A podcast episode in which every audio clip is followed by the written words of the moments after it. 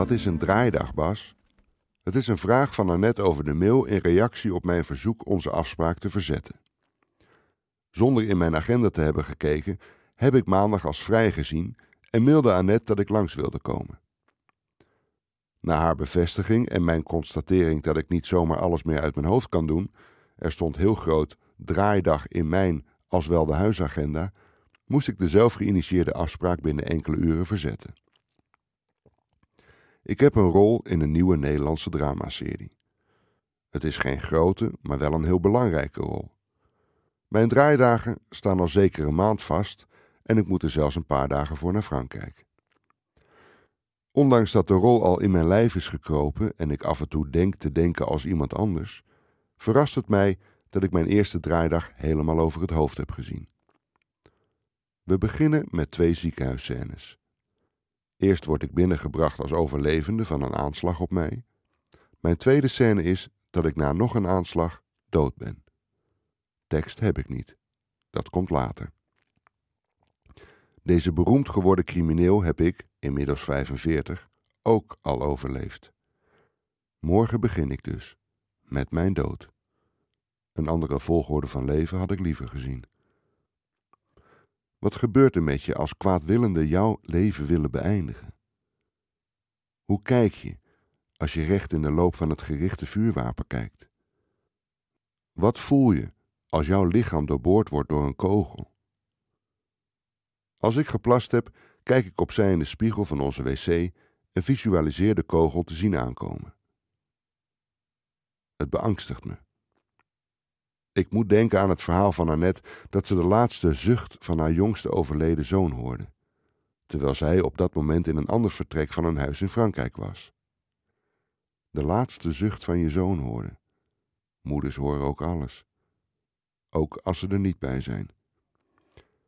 In de spiegel trek ik geen grimas of laat ik zien dat ik bang ben.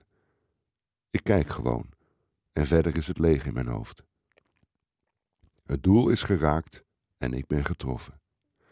De hoogste waarde in dit leven, het leven zelf, wordt gereduceerd tot vuilnis wat je buiten zet om opgehaald te worden.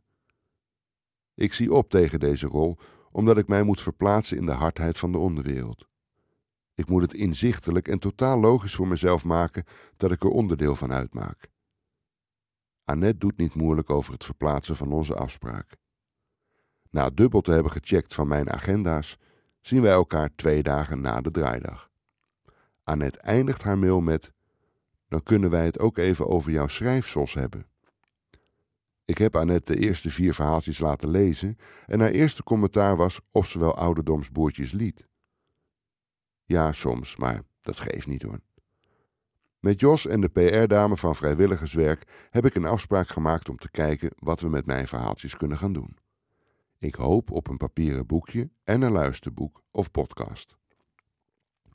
Omdat Bas een grote stoere BN'er is die vaak schurkenrollen speelt, al dus de PR-dame, zou je het niet snel verwachten dat hij aan vrijwilligerswerk doet. We zouden hem ambassadeur van de vrijwilligers kunnen maken. Ik lees de laatste zin van de mailconversatie tussen Jos, de PR-dame en mijzelf nog eens. Ambassadeur van de vrijwilligers. En Annette dan? Ambassadeur van de oudjes?